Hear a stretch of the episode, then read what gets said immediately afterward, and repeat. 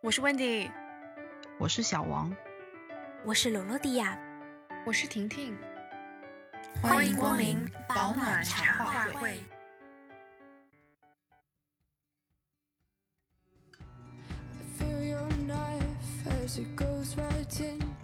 我还非常不能接受，就是一大串的语音，我在后边奋力的打字，追赶对方嘴巴的速度，真的很抓狂。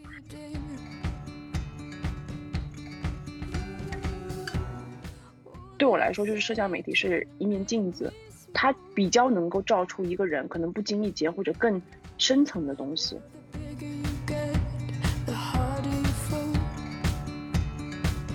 我们每个人对于一些词的理解不一样，嗯，可能在 A 听起来是 OK 的，但是 B 听起来就很火大。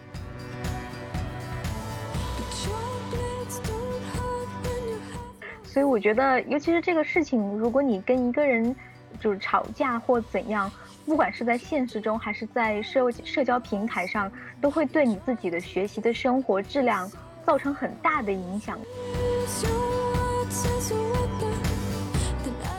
那我们这一期的茶话会的内容是关于微信以及其他的社交媒体的礼仪问题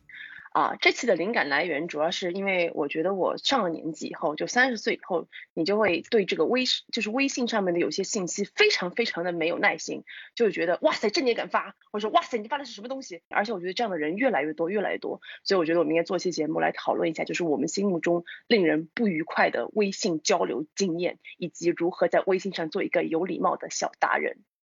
那我们先就那个聊聊这个你最讨厌的别人给你发信息的这种类型或者是内容，那我们就从小王先开始。我感觉我讨厌的三种都不止吧，就大致讲一讲。第一类是比较讨厌那种不太熟的人，然后没有称呼，没有稍微礼貌一点点的寒暄，上来就直接表达自己的要求。就我有个同事，他就是这样子的，比如说他就会直接问你某某资料在哪里，某台电脑的开机密码是多少，然后我就心里翻个白眼，就是你谁啊？然后非常真心诚意的回复他，资料呢上次都是说过的，你你自己找一下，开机密码我不知道，你其实是知道的嘛。就真的是咋的，领导来了会觉得他是领导，但是不，这是一个还没有转正的九五后，非常的牛逼，活成了领导的样子。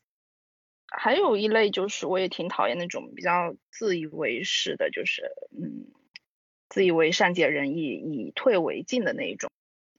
比方说我有一个不是太熟的小伙伴，就邀请我去他的城市玩，但是但凡我表现出一丁点犹豫，然后他下一句就会说我知道的，你肯定没有空。然后我就卡在那儿，答也不是不答也不是，就是你让我说什么呢？或者说你已经看明白了，你就别说破嘛，说破了多尴尬，对不对？就我觉得不知道怎么的，有点茶里茶气的感觉。还有是那种就不太熟，然后三更半夜会发你微信，就是熟的我觉得无所谓，我们凭缘分聊天嘛，如果醒着就聊一下。但是不熟的，你十二点发个微信过来问事情，吵醒别人而不自知，就是几个意思到底，超纲了。第四个，我还非常不能接受，就是一大串的语音，就是啪四十秒，啪五十秒这样的。然后呢，我在后边奋力的打字，追赶对方嘴巴的速度，真的很抓狂。而且有时候看到长长的几串语音，就会没有勇气去点开，然后普通话你标准一点的还好，就还可以转语音，但是因为这个中文博大精深的缘故，也可以有方言版普通话，可以方言加普通话，还可以纯方言，所以这时候转文字你就只能懵逼的理解完一个呃跟事情完全不相干的一个故事，然后发现不行，再无奈的打开这个五十秒的语音。哎，我跟你说是有这种人的，就是很讨厌他，就是你第一个讲的那种，就是他不称呼你，因为我发任何信息我都会发嗨或你好之类的，就作为一个敲门的意思，你知道吗？就是很难受，如果你没有一个开场白的话。对，然后然后我说的刚刚说的第一点跟那个呃晚上大半夜的这俩是同一个事情，就是既在半夜十二点问就是某某资料在哪里，又没有任何称呼，就是突然猝不及防的十二点多发了条什么东西在哪里，我怎么知道？神经病啊！大半大半夜睡不着，想要工作是不是？没有，他可能就是跟第二天的工作有关系，但是这个呢是我之前就是有有跟他说过的，然后他突然想起来要问一下这个东西在哪里，但是也就没有任何称呼。我觉得工作群或者是工作上的东西就不应该在不工作的时间讨论，就很下流，我觉得就蛮蛮那个。哦，还有你说那个以退为进，这个太懂了。我觉得有些人就是不知道为什么讲出来的话就会塞你一句，有时候就是一拳打在棉花上那种感觉。嗯，对对对，那你就是好好说话不行吗？我觉得你知道吗？我现在越来越觉得，就留白的艺术，就是很多事情要留白，就是你要讲，你不要讲透这个事情。那婷婷呢？其实我觉得可能是因为在国内，就是微信已经不只是大家生活的一个工具，就是说工作啊各方面可能都有用用到微信，所以我觉得可能小王就是真的会对微信很抓狂。其实对我来讲，我其实目前来说微信还好，就是它对没有特别就是说困扰我的类型吧，但是我我就努力的想啊想想出来几个。第一个其实我不是讨厌，因为这件事情是我闺蜜做的，就是她很喜欢回我一个东西，就是说了一个什么东西，她很很喜欢回一个 L O L， 就是 low， 我就我就非常喜欢这个语气词，你知道吗？她倒不是说故意这样说，就她可能是一个她的说话习惯，但是我自己是非常讨厌这个语气词的，就不管是谁发这个语气词，我就真的觉得，就是我对这个词理解就是有点不屑，然后有一点哦，就是那种我反正就你不喜欢这个，对对，我就很非常讨厌这个词。但是我闺蜜她非常喜欢用这个词，我已经跟她讲了一遍，我说你再发这个词我就生气。第二种就是，就跟你们刚刚讲的其实有一点点嗯矛盾的一个点，就是我不喜欢别人就给我发个信息说，哎你在吗？然后后面没有东西了。就是说我觉得 OK 要要打个招呼，哎你在你现在有空吗？然后我希我期待是你把你你想问我的事情或说的事情就在下下面就有有陈述，而不是问我一句嗨在吗？就是因为我可能就是这段时间没有看，然后我看了手机之后，我其实更期待看到说到底有什么事情找我，而不是说嗨在吗？这个就让我觉得非常的奇怪。对，但就谈不上讨厌了，但是我会觉得我会更期待说到底有什么事情就是要要要要说一下这种。然后第三种就是说有的时候你知道就是现在就是有时候一些商家喜欢加你的微信嘛，他比如说他想推销一个什么健身卡啊什么之类的，他可能就会定时的给你发，然后发了之后有的时候你不回他还拍一拍，哇、哦、这个拍一拍真的是让我觉得有一点有点 over 了，就有点过分了，让我觉得就有的时候你知道就别人不回你信息可能是因为哦他在开车或者干嘛推销什么事情，我如果有空我会给他回一句说啊我现在不需要了，但如果没空的话可能这条信息就过去了，你真的没有必要在那儿拍一拍我。真的我觉得这个拍一拍真的是如果是就是那种就是推销啊或者是商家那种做这种行为真的是让我觉得很奇怪。拍一拍这功能真的很尴尬，我觉得这功能到底是要干嘛的？对啊，你到到底想干嘛？就是、就是、我就觉得很像就是在催促人，就哎哎哎这种感觉就很。对，因为这样拍一拍这个信这个东西呢，就是我在跟我朋友开玩笑的时候，我们最喜欢用拍一拍是怎么？在一个群里，就是大家那个拍一拍后面那个那就那个名称非常非常有意思，你知道吗？所以有时候我们就故意想拍一拍这个人，看这这个人的拍一拍写了什么东西，就为了好玩，然后才去用这个功能。哦，还有你说那个在吗？那个就是啊，荣登什么微信网友票选的什么呃微信最讨厌的信息前前几名，貌似是。我我懂你意思，就是你你得说好，你得说在吗？然后就说我想问你一个什么什么，你什么什么有空，这样子就比较正常。对对对，因为你问我在吗，我在不在取决于你要问什么问题啊，对不对？对，真的是啊，就是我是我是真的觉得说，哎，还在吗？就是这这个词真的是让我觉得非常那什么。哦，还有一个我突然想到，就是也也不是算很熟，比如同学啊什么之类的。你不要给我发信息上来就说个您好，我的天哪、哦、我就每次看到这种信息的时候我会觉得说这是诈骗信息，导航了，这是诈骗吗？还是说领导还是怎么着？这个也是让我觉得非常之尴尬的、哦、度很难掌握。我觉得你不能太随意，你就想说你谁啊，然后那你又不能太严肃，你想说你干嘛、啊、你是我妈妈，就是很奇怪，你知道。是的，就还蛮微妙的，我觉得其实。好的，那下面是我自己。我最受不了的三种微信或者是私信，第一个就是装熟，就很多人久久不联系，或者有时候你加人家可能是出于这种社交场合客气，然后你加加我，我加加你这种的，你加了个微信，然后你没说半句话，突然有一天一上来就直接发一堆，就乒乓乒乓不是请你发请你帮忙买东西啊，就叫你帮忙查一下什么留学的啊，就什么什么的。我觉得就如果是没有什么交情的人啊，你给人发微信就是要客客气气，最起码略微就寒暄两句吧，你最近怎么样啊，在忙吗什么什么的，然后你再委婉的说出自己的诉求，是不是啊？而不是觉得好像打字嘛，反正看不到对方尴尬的表情，就肆无忌惮的蹭白食。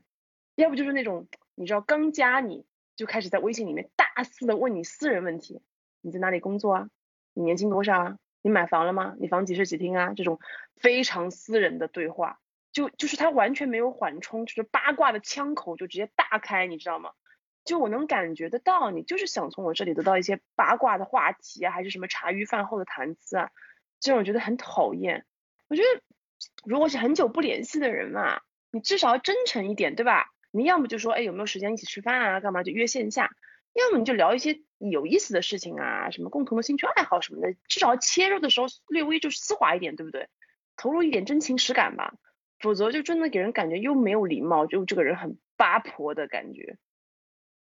第二件事情其实小王有讲过，就不分白天黑夜的给人发信息，我觉得除非是很熟的人啊，有的时候你就随手一发，就一般普通交情的，我觉得不管是早上超级早，比如说平日平日的时候七点以前，什么周末早上八点以前，还是晚上超过十点以后，最烦就是有些有些人喜欢发一些那无关痛痒的事情。因为我的手机是没有设置这种什么夜晚免打扰模式的，就我怕万一晚上家里人有什么事情打电话要联系嘛，而且我是一个比较正常早睡早起的人，好不好？但是有些人吧，可能是下半夜睡觉的人，就你刚睡着听到那个手机一直不停的滋滋滋滋，你还以为发生什么了不起的大事，我一看就有人甩了一个链接给你，然后问你你上次去过那个什么什么地方吗，怎么样啊，这个餐厅好吃吗，这种问题明明可以等到白天再说，你就觉得哇好气啊，为什么要认为我是那种二十四小时待命的呢？还是把微信的当留言板用的呀，我觉得很没有礼貌哎。而且有的时候你也不知道别人是不是失眠啦，或者有什么事情需要休息啦，就显得很唐突。我记得就是我们小的时候啊，就只有电话，就那种座机没有手机的时候，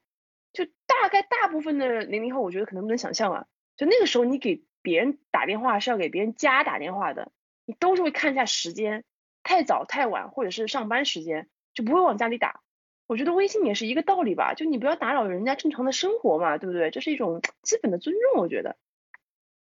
呃，第三件事情就是我很讨厌别人朋友圈那种有些人会自以为是的很幽默的发一些令人尴尬的评论，你知道吗？就是因为我自己是不发朋友圈的人嘛，但是有时候我会看到别人在比如自己的这种什么自拍照下面就会有人发哇什么 P 图软件真好用啊，或者是别人分享那种美食电影的时候就自以为是的写一句啊我也看了不咋地不怎么样，这种很膈应人的话，就觉得有些人真的是不拿自己当外人啊，什么都敢说，就恍若无人之境，你知道啊。尤其是大家互相线下其实根本就不联络的人，我觉得你要么就给别人点赞，你要么就沉默是金，就是自以为和别人也不过就是个点头交，就随便评评论别人的生活，我觉得是很没边界感又很没品的行为。而且就好像啊看不得别人日子过得好，就恨不得膈应人家一句塞人家一句，让人觉得不舒服你就舒服了，哇这种人之用心之险恶，很讨厌我觉得。那楼楼迪亚呢？第一点就是我比较嗯，不耐烦的事情，就是微信没有这个功能，就是上面会显示你读没读，但是像 LINE 啊或者 Instagram 之类的东西它就会显示你已读啊或什么有的没的了。然后这种情况下如果对方是读了然后一直不回，我就会觉得这是一个非常不礼貌的事情。但如果是朋友的话，其实你可以理解他，就是你知道他的就是他自己的时间表啊，或者是他可能在思考要怎么回你的时候已读不回之类的。那我觉得大部分情况下让人觉得比较抓狂，就是你在工作上面如果遇上了你的同事，然后你问他什么重要的事情，然后他已读不回，我就觉得这个是个非常失礼的事情。然后第二点是，假设上来用邮件互相交流的客户，或者是你找工作的猎头，或者是别的什么非朋友的人，张嘴就没有说几句之后，然后就突然间就说呃，你有微信吗？加一个微信。我觉得这个事情就是本来是可以在邮件里面就可以讲清楚的事情，为什么一定要就是变成了自己的私人平台里面要讲这个事情，我就觉得很什么。然后微信里面就会加一大堆稀奇古怪自己又不认识，然后很有可能就过段时间就删掉的人，我就觉得还挺毛的。然后第三个事情就是这个私人的社交微信账号与公司的应酬啊之类的挂钩，因为我自己就是公司应酬上面主要是用LINE嘛，然后那个微信上面倒没有这个状况，但是我知道大家可能一般就是可能早上签到啊之类的要用微信来汇报，或者是要迟到了之类。然后我就简单讲一下自己在 LINE 上面的经验，就是同事比如说现在出差了去哪里，然后发了一个东西，然后底下没有人回，就是他可能就发了一下比如说现在那个会场会场的东西吧，然后没有人回，你的领导回了，底下还是没有人回，然后你的领导就在公司里面讲说你们大家都不回信息是很没礼貌的事情，所有人都要回一遍。然后就我就觉得这个就变成了回个信息变成了一个应酬的事情。如果要是在那个微信上面，尤其是嗯，就是你有同事假设他有微信，然后加了微信之后呃，我要是发一个朋友圈的话，他们要怎么办呢的情况，我知道有很多人可能就是在朋友圈里面吐槽自己的那个同事啊之类的，然后他这个朋友圈里面会有一个什么呃分组功能，可能现在这个分组功能分掉了之后，然后你直接在点开他自己的那个账户的时候还是可以看到。我不是具体很清楚这个事情，但我看到很多人在吐槽这个事情。所以我就觉得私人私人的社交账号如果就是跟外面的应酬挂在一起的时候，自己的私人的私人空间已经没有了，然后再加上我们自己现在比如说微信支付啊之类的，你去所有的地方然后消费了什么全都在上面有记录，我觉得这个是变成了你活着的记录，而不是你在跟其他人交流的一个一个 A P P 了。哦，你这讲的是就是生活和那个工作混在一起是有的。我我感觉好像国内是不是比较多这种微信建群什么的，然后工作群什么的，有时候容易手滑，你知道，不小心东西发错也很尴尬。真真的手滑过几次，真的是，你那个手机滑真的是，就有一次我们一个行长调离现在的岗位去了另外一个城市嘛，然后群里大概三百多个人吧，都在给他就反正复制同样的话，什么什么祝旅行愉快之类的话，就我一个人拍了拍他。但但好在大家刷的速度很快，因为看不见没看见，刚出刚出拍一拍好像还没法撤回。哎，对，手滑蛮长的，我有有时候也会有啊，就是朋友之间明明应该发给这个朋友就发给那个朋友，或者是发到群里面去，就很尴尬。私下里的吐槽小话不小心发错了，哇，巨尴尬，社死现场。哎呀，真的，啊，我有遇上过一次极其无比社死的东西，仅此吐槽而已。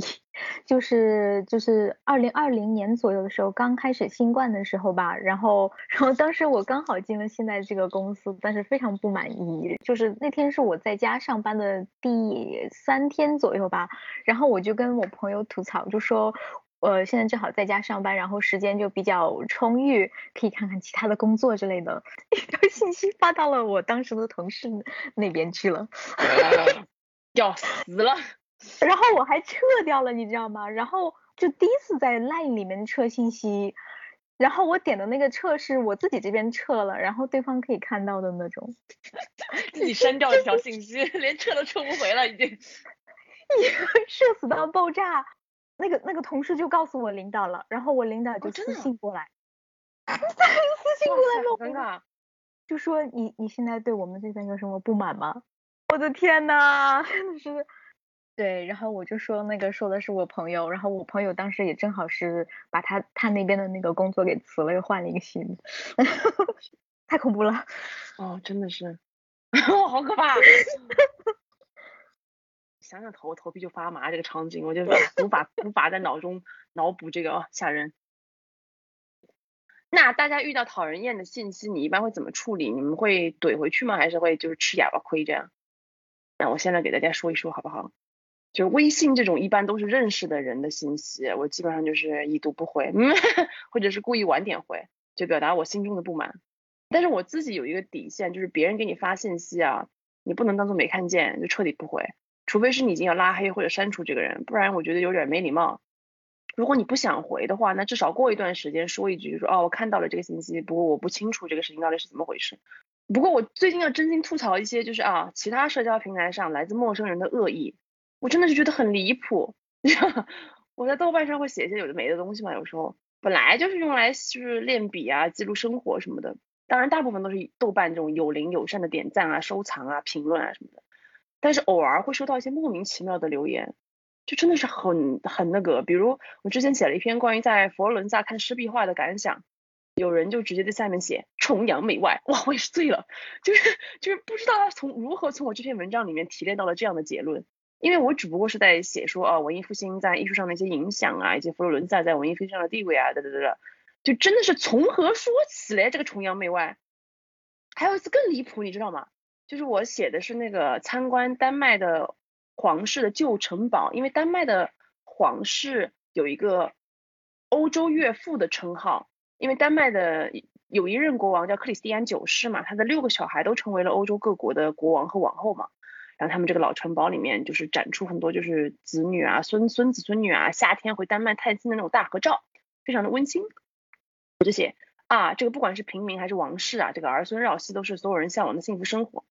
这不是人之常情吗？好家伙，有位不认识的网友上来就说不好意思，看到这一句拉黑了。我觉得是满头问号，就是你爱看不看，我也没有让你花钱来看，你有什么想法可以理性交流好不好？但是你毫无理由的上来就说一句哦拉黑了，特意来恶心人，就何必呢？我又不是明星，对不对？就很令人不爽。包括我们的播客，你知道吗？就这一小破节目，有的时候也会有人来塞一句什么这么不专业的吗？或者什么主播说的太差了什么什么的，就这种毫无建设性的意见，光情绪性的发言，我真的不懂这些人的目的是什么。我也在我们的小宇宙下面看到了，有的时候我真的想骂回去。没有，我觉得合理的提一些建设性的意见完全可以，比如说你们声音可不可以怎么样，或者是你们这个内容是不是，你就讲你的或者讲你的立场，你可能是完全相反的立场，我觉得都很 OK， 理性讨论嘛，但不要情绪性的发言好不好？我真的不懂这些人的目的是什么。去负面评价陌生人可以让你获得某种奇怪的力量的话，那我觉得你这个人还真的有点可怜。我有的时候看到这种留言就大概会气五秒钟，然后我就会忘记这件事情，因为他们给我一种就是无差别发泄的感觉，就他反正要找个人来骂，他就随便找个人来骂了。我觉得他们可能人生当中有很多太多就是不开心的地方了，也怪可怜的，所以我大部分时间都会忽略。有一句老话怎么说的，就是不会说话就说好话。我自己不管在现实生活中还是在网上生活里，我对于自己的基本要求是这样，但是我觉得你并不能要求所有人都这样，所以我觉得这点也是嗯，我可以勉为其难的接受的一点嘛。那婷婷呢？哎，我真的，我我我也我有看到小宇宙上有一些就是真的是特别不礼貌的回复，明明可以好好说，就他非要用一种非常让你生气的语气，然后在那讲。对对对对对，他就是想，他就是抱着一种我觉得就是想跟你吵架的一种态度，或者就是、啊、对，就疯狂的贬低你那种感觉。对对对对对对，就怼你一下，就是就是就是对，就看看我那天心情好不好，我那天心情要不好就直接怼回去。回到这个题，就是讨人厌的信息，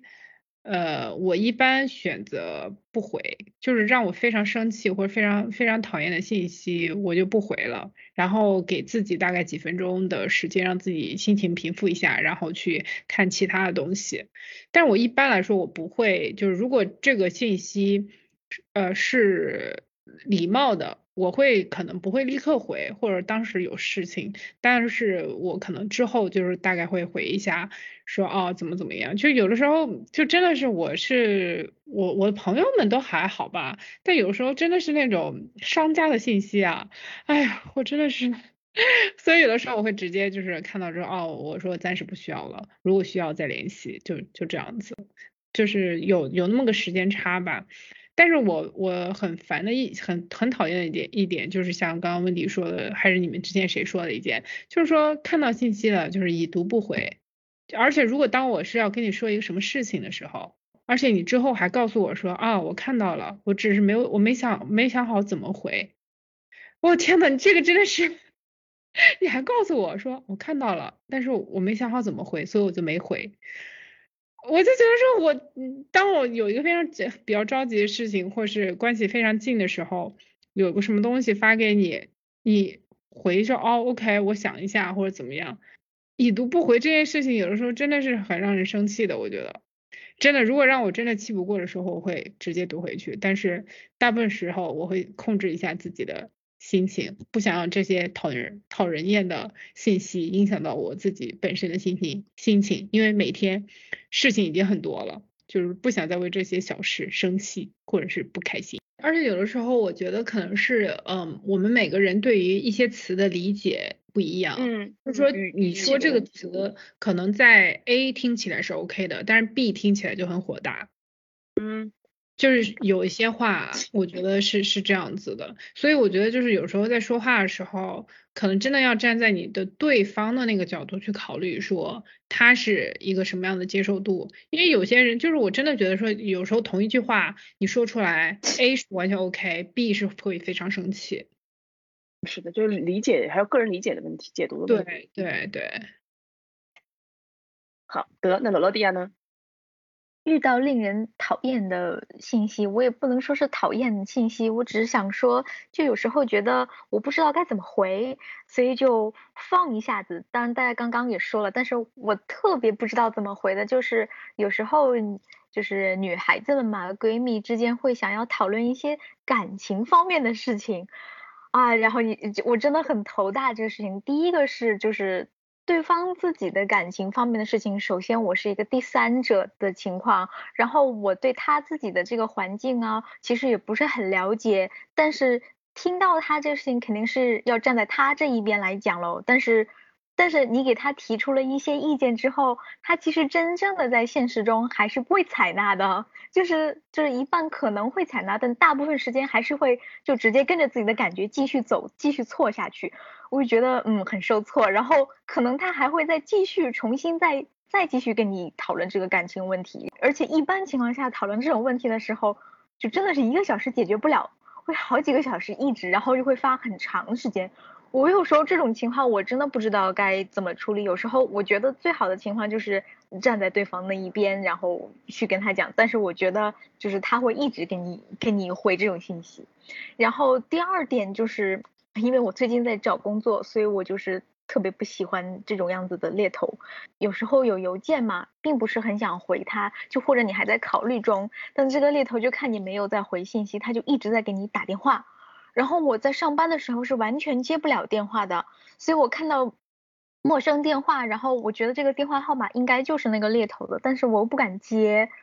然后他就会一直打过来，我整个人就会很毛，然后我就只好再回一次信息。然后有的人就是那种你回了他一个邮件之后，他会再再继续给你一直就是一定要打电话确认，你你不知道是说他这是工作太认真呢还是怎么样。但是对于我自己来说，我觉得大部分时间都是浪费掉了，就我就觉得头很大。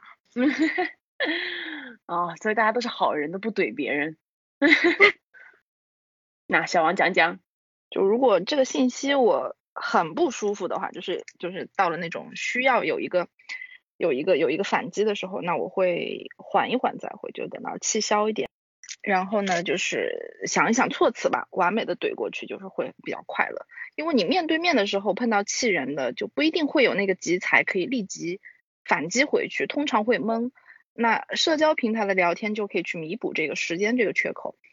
呃，然后碰到讨人厌的信息，就像我刚刚说的那种，对方说你肯定没有空，我就会顺着这个意思然后发一个嘿嘿的表情包，就是结束聊天。然后碰到那种如果爹味很重那种指教，那我就会一个劲的捧，然后就对的对的，你说的没毛病，就是哇你这个呃你哇你这个想法好厉害，就完完全没有想到哎这样之类的，反正一个劲的捧，嗯、呃，在在捧杀他的道路上就是贡献自己的臂力。不过社交平台我一般怼人比较少了，一般就是那种不厌其烦的那种诈骗短信，烦死了就会跟他聊一下。我有一次收到一个短信。他说这个月的房租请付一下，他说打到我老婆的卡里吧，卡号是多少多少巴拉巴拉巴拉。然后过了半个小时呢，不同的号码又发来了同样的短信跟卡号，就是就是明显是不同的人在发嘛，然后就烦死了，我就隔了四十分钟回他，我说别催了，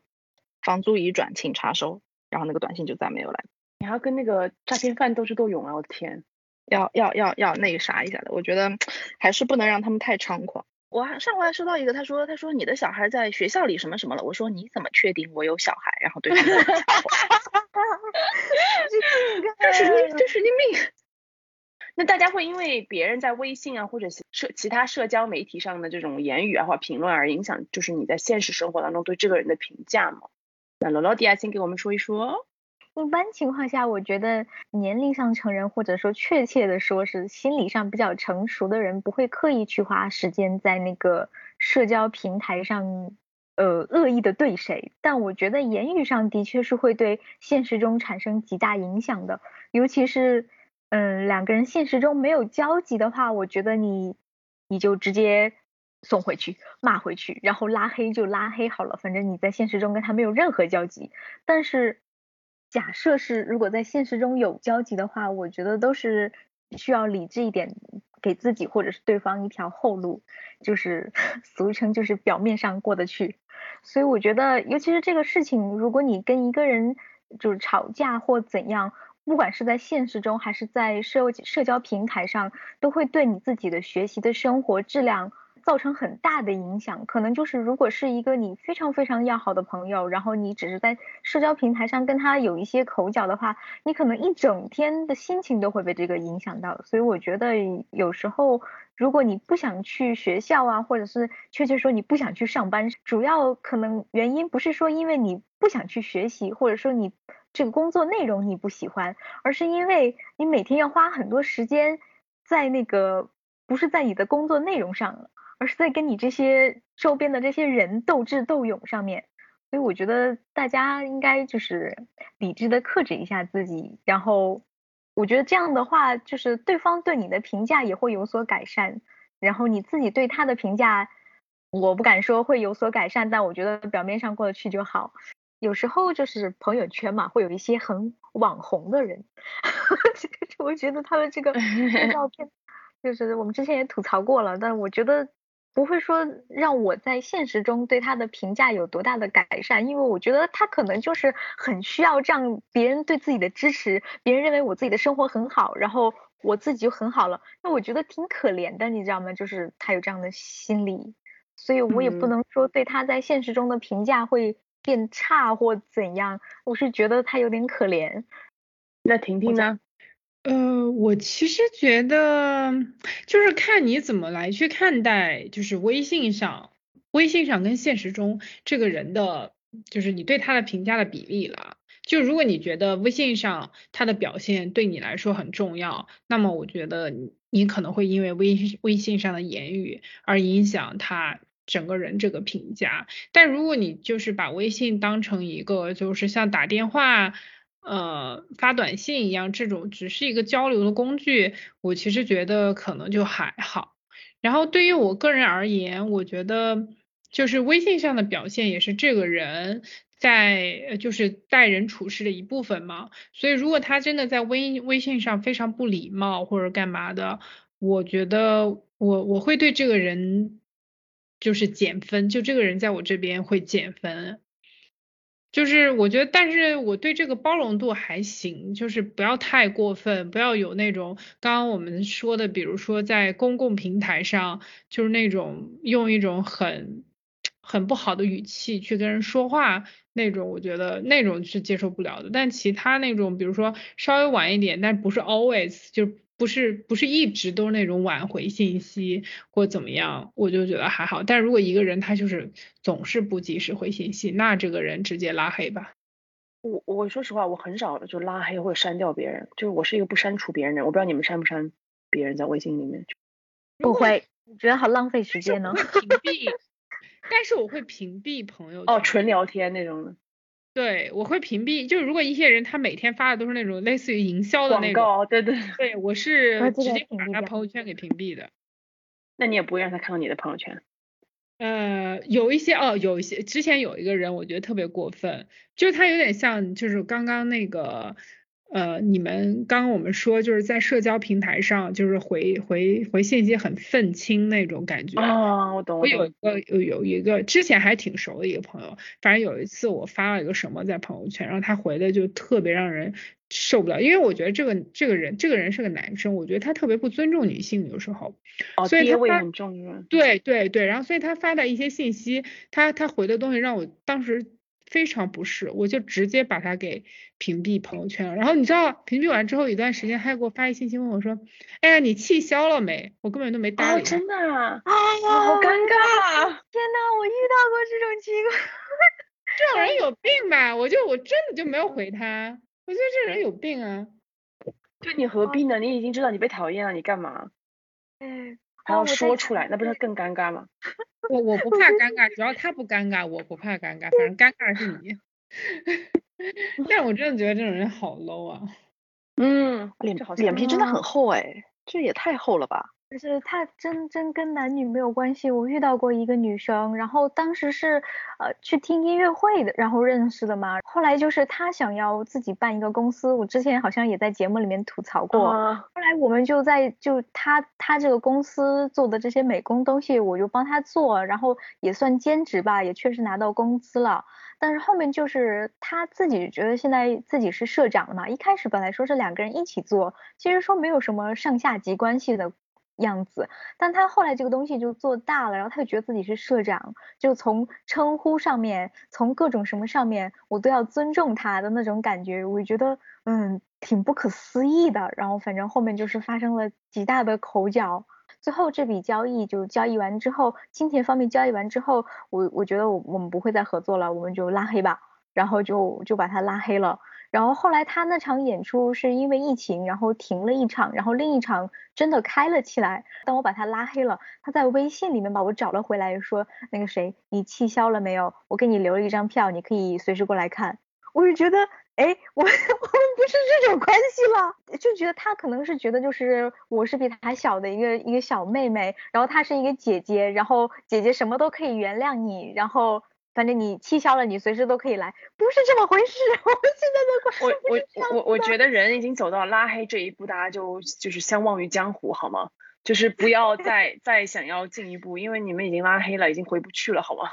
尤其在我刚刚那个 case 里面，我是觉得说这个男生从来没有意识到他说话的不对、嗯，然后他还过来问你说你气消了吗？啊、什么真的要真诚的挽回关系，他必须要先道歉，我觉得。对啊对啊，我我真的觉得说，如果这个人意识到他的错误，那他来来去给你这个台阶下，我觉得是可以的。但是我觉得这个男生他就是那种对女生特别不尊重、没有礼貌的那种，我我我会觉得说他再怎么说话，我都不会就是接受或原谅这个人作为我朋友、嗯、原则问题，对，对原则问题。那下面我来说一说。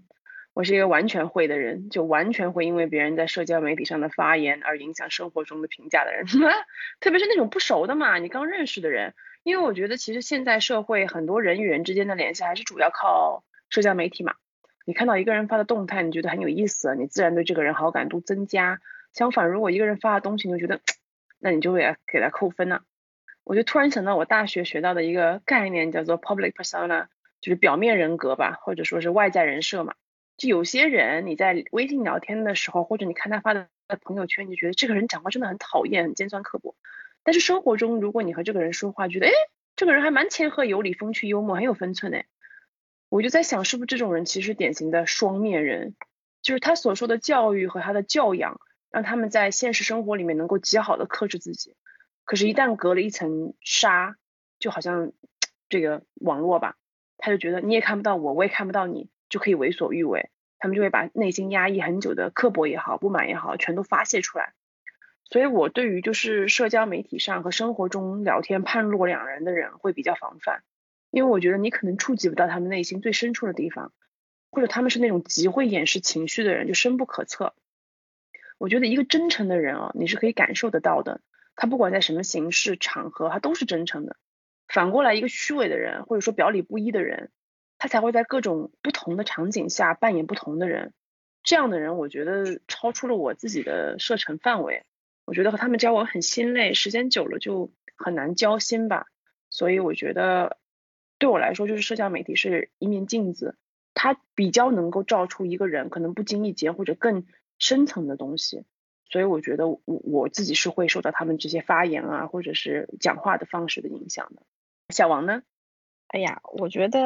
还是会的吧，就是微信聊天变化的也只是一个聊天的方式，但是不是这个人的本质。如果一个人微信里没有素质，缺乏一些呃比较基本的尊重，那日常的相处里面，即使觉得处得还不错，那我也觉得应该会有一部分东西是装出来的。微信里呃没素质会让我对这个人评价就整体我会咯噔一下。当然这就是熟人的一个情况下，如果说是平时交集不多，然后再加上微信里没素质，那就也不要浪费我的咯噔了，那就这样吧，就一潭死水死着吧。那么就到了今天的最后一题，在用社交媒体交流沟通的时候，我们觉得和面对面，就两个人面对面或者几个人面对面之间沟通有什么不同之处呢？有哪些我们觉得需要注意的地方？那就请婷婷先来说一说。我觉得就是嗯、呃，社交媒体它的一种沟通以及表达方式，我觉得它是一个，它的输出是单一的，它只是文字。但如果你面对面沟通的话，你的表情、你的动作、你的语气，这些我觉得其实都还挺挺重要的。所以我觉得就是当我们在用社交媒体沟通的时候，我可能会我我如果是我如果特别注意的话，我可能会想象一下，我如果跟这个人是面对面沟通，我是一个什么样子状态以及什么样的语气，然后这样子的话你你然后再把这个情境带回到这个文字上面的话，我觉得你可能说话的就是文字表达的方式就会会稍微有所改变。就比如说有时候一些语气词或者干嘛，它真的是能够帮助把一句生硬的话变得稍微柔软一点，然后或者说是变得更加礼貌一点。而且就是在沟通的时候，我觉得就是要设身处地的去想象想就站在对方的角度去考虑，说对方听到就看到这些文字他会有一个什么样的反应，就这一段话说的是不是 OK。 就可能会有有些人会觉得啊，我发个信息居然还要想这么多，但是我我对于我来讲说，有时候稍微注意一下，只是诶稍微注意一下，并没有说花我太多精力，但这个因人而异啊。我知道有些人他可能就是如果考虑这些考虑太多的话，他就已经完全不知道该怎么聊天了。所以我说这个东西因人而异，看你自己，就是尽量约线下吧。我觉得就是少用社交媒体去沟通重要的事情，就是尽量约线下吧。我想到一件事情，就是有些人可能天生钝感力比较好，哎，就是他他不知道他被别人讨厌，或者他不在乎他被别人讨厌，所以说他无所谓他发什么东西给别人，就他就觉得顺着我就来就好。这其实是一种能力，我跟你讲，因为像我这种就比较想的比较多的人，我就觉得哦不行，你这样说的话别人会就是讨就生气或者讨厌你会怎么样，就想了很多后续的事情。我会不想让他不舒服。是的，就是不要影响别人的，你就明明是好好在沟通一件事情，就不要让别人觉得什么意思。好的，那小王呢？我就是觉得社交媒体上面比较好修饰了，比方说你这个人平时讲话比较急，那至少社交媒体打字呢会给你一个缓冲思考的时间，有时候就这种话在嘴边就差冲出口，那至少打出来的字还能想一想，或者说删掉重写这样子。还有一个是表情包吧，我觉得挺神奇的，就是它能把你面对面沟通产生的一种情感以一种比较夸张的形式去放大，但又使得双方都不尴尬。你想想，如果面对面的时候领导跟你说这次什么什么奖金给你发一点，你可能就一句谢谢领导就得了，但是如果放在微信里说呢，你就能用表情包给他跪一下，手里捏这个红包说谢领导赏。还有就是面对面的时候，嗯，你们俩如果关于某个事情聊得不是很愉快，那场面就会一度有点尴尬，毕竟你的脸色啊或者怎么都会有一点变化。但微信里面就比较好解决，发个表情包，比方说什么一把飞刀朝你扔来，就又能感受到不爽，但又不会太难看。嗯，怎么说呢，就是多少表情包里面都还是夹杂着一些心里话吧。呃，要注意的地方呢，我觉得是要在尊重对方的基础上，聊天双方的行为还是要稍微匹配一点吧。比方说对方一直是在跟你打字的，那就说明他是一个不爱语音发来发去的人。对方如果对你比较客套，那就说明你俩不熟，讲话你就不好不好太直来直去，或者说太过于随意。关键还是说嗯，多换位思考一下吧，一般也就八九不离十了。哇塞，打工人的卑微被你一览无遗啊。就只能就是就是如果现实当中你可以给他跪下，你就给他跪下了，是这意思吗？太可怕了吧这也、哦、那那那也不是也不是也不是这样子。就是你你你你社交平台里面可以夸张一点嘛，就就还好，就也不会当一回事情。对，我觉得表情包是很好的缓冲，当一个人愿意给你发表情包的时候，我觉得他说明还好。下面我来说一说，我觉得主要还是看熟度，诶真的很熟的朋友社交网络就是沟通百无禁忌。最关键是那种半熟不熟或者纯只是认识的人，我觉得用微信啊还是其他私信聊天就会面对面很不一样。我觉得关键就是面对面，就像婷婷讲的，你可以读到别人的肢体语言，并且可以根据对方的这种眼神啊反应啊，你就可以比较好的拿捏自己的尺度，看这个人是比较拘谨型的还是比较随性的。这样我觉得微信啊还有其他的那些平台沟通啊，有些话说出来和打字打出来可能对于接触到的人完全不是一个意思啊。比如说平时聊天别人说嗯哦这种，你就觉得很正常啊，可是如果你打字聊天就蹦出一个哦和一个嗯，就给人一种很不爽的感觉，就是你在不爽什么。反正我很不喜欢别人，我跟别人讲一个事情他就回你一个哦或者是嗯，就很不耐烦了、啊、感觉。我一般都是会回嗯嗯或者哦哦这种两个叠字，就感觉比较热情一点。所以我觉得就是用 app 沟通的一个很重要的点，就是不要把平时讲话的字眼就是依葫芦画瓢完全照搬照抄，因为有些语境下是会有歧义的。如果你还想和对方友善的交流的话，我觉得最重要的还是避免一些可能会比较容易被错误解读的文字。我觉得你可以开玩笑啊什么的，但是如果你有点把握不住对方的尺度，那你开完玩笑之后可以马上发一个说开玩笑的啦，随便乱说的啦之类的，这样即使你不小心冒犯到别人，人家也不会太在意，或者说不太能和你计较，总好过你其实是在开玩笑，结果一不小心踩到别人地雷，别人也不知道你是在开玩笑，然后就讨厌你。还有一件事情我觉得是可能要比面对面交流，我觉得啊，个人觉得要更礼貌一些。就像我刚才说的，因为你看不到别人的脸色，很多事情其实是很难把握尺度的。那我觉得这种情况下多一点礼貌用语，多发一点谢谢真不错太美啦的表情包，又不花钱，同时还能让人觉得你是一个至少是一个很有礼貌的人嘛。而且伸手不打笑脸人嘛，对于很客气的人，就算你有所求，我也很难直接就是冷漠的拒绝。总的来说我自己觉得就是线上交流其实更讲究话术、礼貌、察言观色还有情商，因为你在沟通中得到的直接反馈信息只有文字，少了很多其他方面的辅助信息。所以我觉得大家有的时候不妨在发消息之前还是再多读一遍，觉得各方面妥当了再发送，有的时候就是可以避免掉很多不必要的误会。因为我觉得人与人交流很多时候，特别是这种线上交流，都是不是纯就存心要对呛起来，有时候是误会啦，就是你说这句话是什么意思，其实没有什么意思这样。所以谨慎一点反而能够帮助你在人际交往里面，我觉得比较顺畅畅就畅游无阻畅行无阻这样。最后请姥姥来给我们压个轴吧。我们这些九零后基本上就是初中高中的时候都进入了这个媒体社交平台，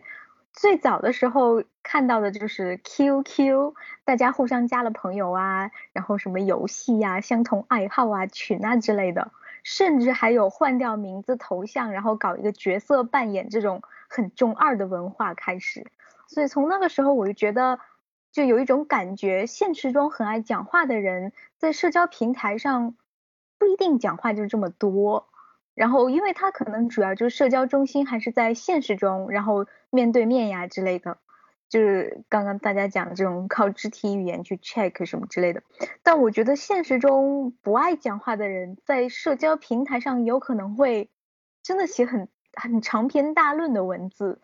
总而言之，我觉得不是针对所有人而言，但是一部分人遵守一个现实中和社交媒体中的角色是并不苟同的规律。嗯，我觉得对于我们这一代就是独生子女的九零后来说，缺少了兄弟姐妹之后的生活有了社交平台，更大程度上是得到了一种就是与人交流的解救，在现实中讲不了的烦恼，或者是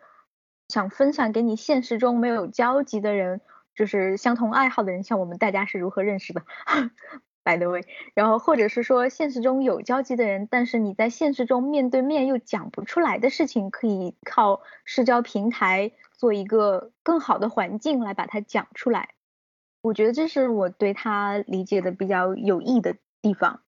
但是无益的地方就是在于像刚刚举的这个这个同事之间的这个例子，就人与人之间有了更多的交流机会之后，闲言碎语也真的非常多，你不知道你哪一件事情就被刚刚我说的举的这个例子，就是同事然后就去告诉了另外一个人，然后另外一个人去告诉了你领导之类的，这种你不知道你们两个人之间互相闲言碎语的吐槽，然后谁对谁就造成了人身的攻击。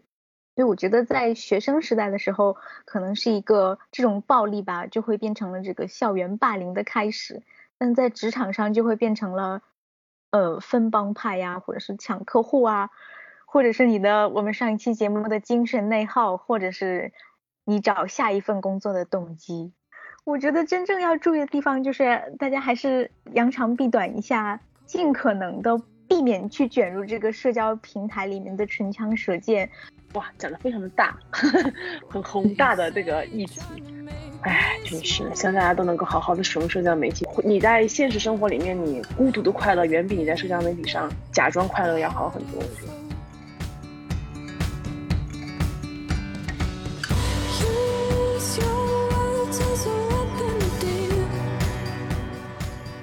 这一期的节目就到这里啦，非常感谢你的耐心收听，希望这一期的节目有让你会心一笑。如果喜欢我们的节目，请关注我们的频道，